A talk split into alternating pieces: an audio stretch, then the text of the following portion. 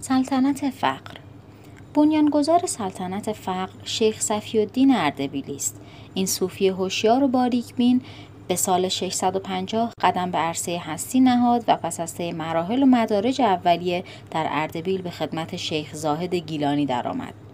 و دختر او فاطمه را به زنی گرفت و بعد از مرگ او به مسند ارشاد نشست و به راهنمایی مریدان پرداخت و پس از 85 سال زندگی روز دوشنبه دوازدهم ماه محرم سال 735 چشم از جهان فرو بست. شیخ صفی الدین اردبیلی نیروی را به سامان کشید که پس از 170 سال سپاه شکننده قزلباش دوازده ترک کلاهان از آن پدید آمد. پس از مرگ شیخ صفی الدین پسرش صدرالدین موسا و پس از وی فرزندش سلطان علی که سلطان علی سیاهپوش لقب یافته بود و بعد از او پسرش شیخ ابراهیم که شیخ شاه خوانده می‌شد و پس از مرگ شیخ شاه پسرش جنید یکی پس از دیگری بر عریکه ارشاد تکیه زدند.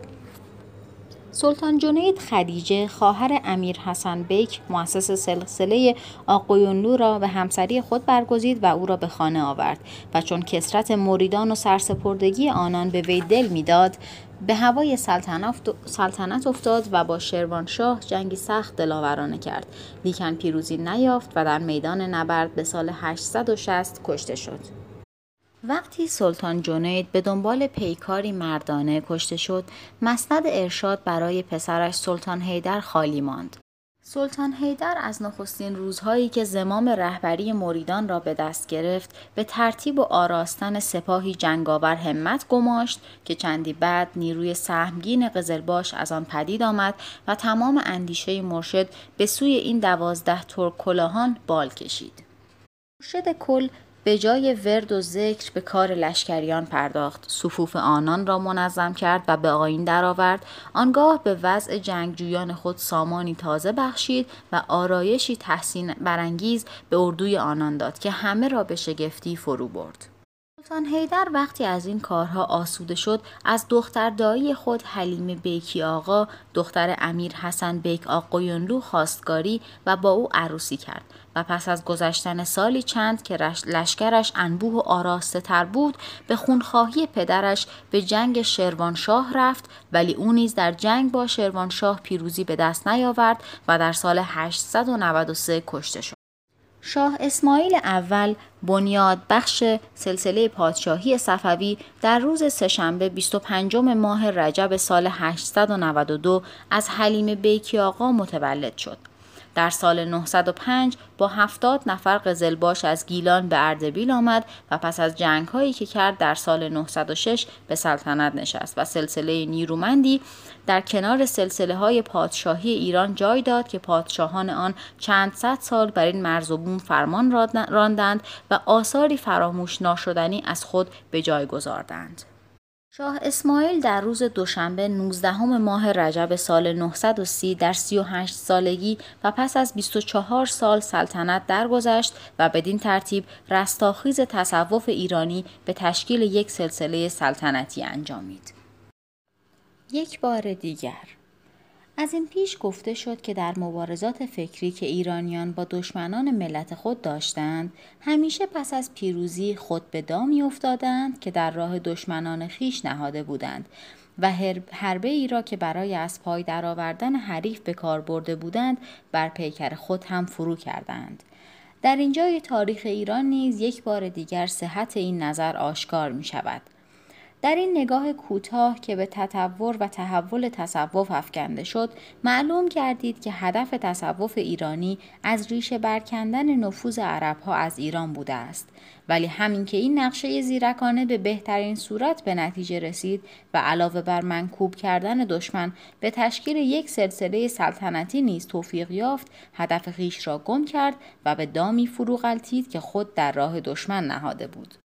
صفویان صوفی که پادشاه خود را مرشد کامل مینامیدند و به سلطنت فقر رسیده بودند نفوذ و به خاک خفته عربها را بار دیگر به نام جلوگیری از پیشرفت قدرت عثمانیان در قلب ملت ایران جای دادند و چنان به ریشه دوانیدن این نفوذ شوم و رخنه کردن آن در دلهای ایرانیان به زل همت نمودند که به جای پیر قطب و ولی دقلبازان روحانی نما و شیطان صفتان ریاکار در لباس آخوند و ملا حکم فرمای معنوی ایران شدند و شاه عباس اول به نام درویشی فاجعه‌ای به بار آورد که تصوف ایرانی را به سختی جریه دار ساخت و زخمی بر پیکرش زد که گذشت قرون و اعثار هم نتوانست آن را بهبود ببخشد.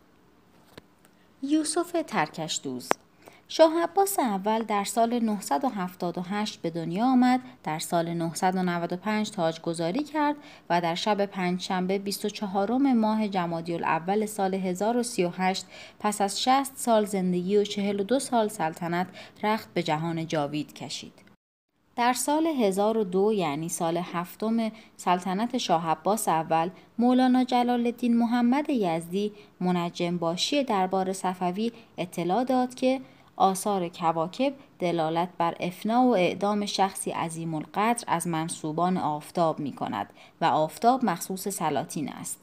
از زایچه طالع خداوندی استخراج کرده ایم که تربیع نحسین در خانه طالع واقع شده و اختر طالع در حزیز زوال و وبال است. آن نحوست را بدین تدبیر می‌توان دفن نمود که حضرت زل الهی در آن سه روزی که معظم تأثیر قرآن و تربیه نحسین است خود را از سلطنت خل نموده و شخصی از مجرمان را که قتل بر او واجب شده باشد به پادشاهی منصوب سازند و در سه روز سپاهی و رعیت مطیع فرمان او باشند که ما صدق امر پادشاهی از او به فعل آید و بعد از سه روز آن مجرم را به جلاد سپارند که به قتلش بپردازد. برای اینکه دستور منجم اجرا شود شاه عباس اول فرمان داد یوسف ترکشدوز را تاج شاهی بر سر نهند و به تخت سلطنت بنشانند. یوسف ترکشدوز که بود؟ در زمان سلطنت شاه تحماس به اول درویش خسرو قزوینی که در قزوین میزیست در آن دیار فرقه نقطوی ها را تشکیل داد و به گسترش آن در سراسر ایران پرداخت. نقطوی ها مردمی مسلمان ولیکن در کسوت و سلوک درویشی بودند که صاحب تاریخ آلمارای عباسی درباره آنان چنین قضاوت می کند. عالم را قدیم می شمارند. به حشر اجساد اعتقاد ندارند. مکافات حسن و قبح اعمال را در عافیت و مزلت دنیا قرار داده بهشت و دوزخ همان را می شمارند.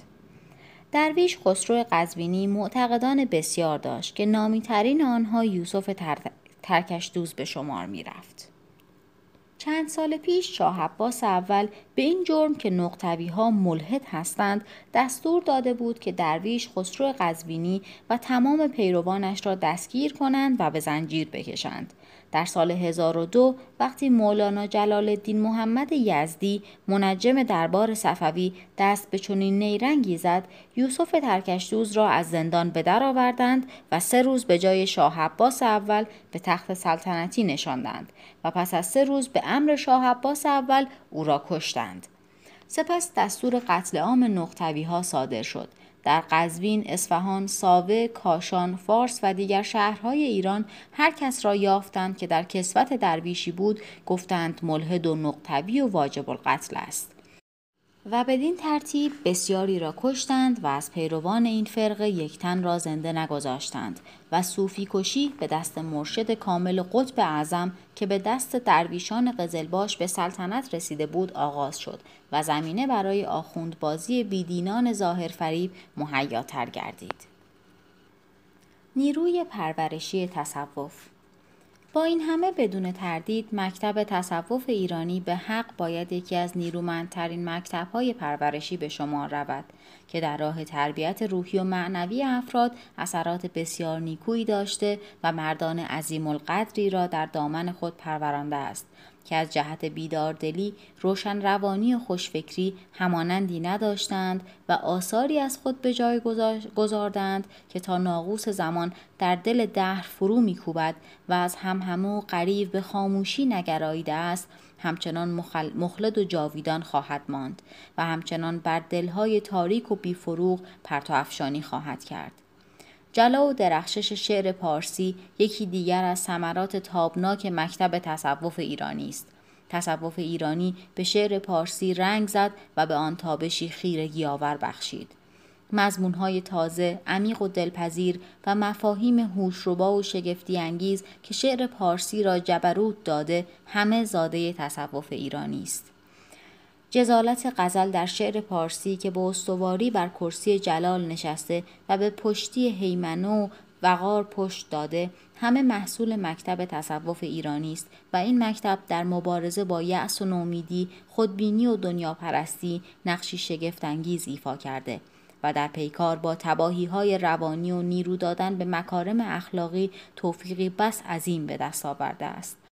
و هنوز هم می توان مکتب تصوف ایرانی را از نیرومندترین مکتبهای پرورش اخلاقی دانست و آن را در میدان نبرد با ماده پرستی، بی ایمانی، زردوستی و دنیاداری سپری شکاف ناپذیر خواند و در قوقاها و هنگام سازی هایی که بیدینی پدید آورده است به نیروی آن تکیه زد و آن را همچون حربه‌ای برنده بر پیکر خدا ناشناسان ظاهربین فرود آورد. پایان فصل نظری به تصوف.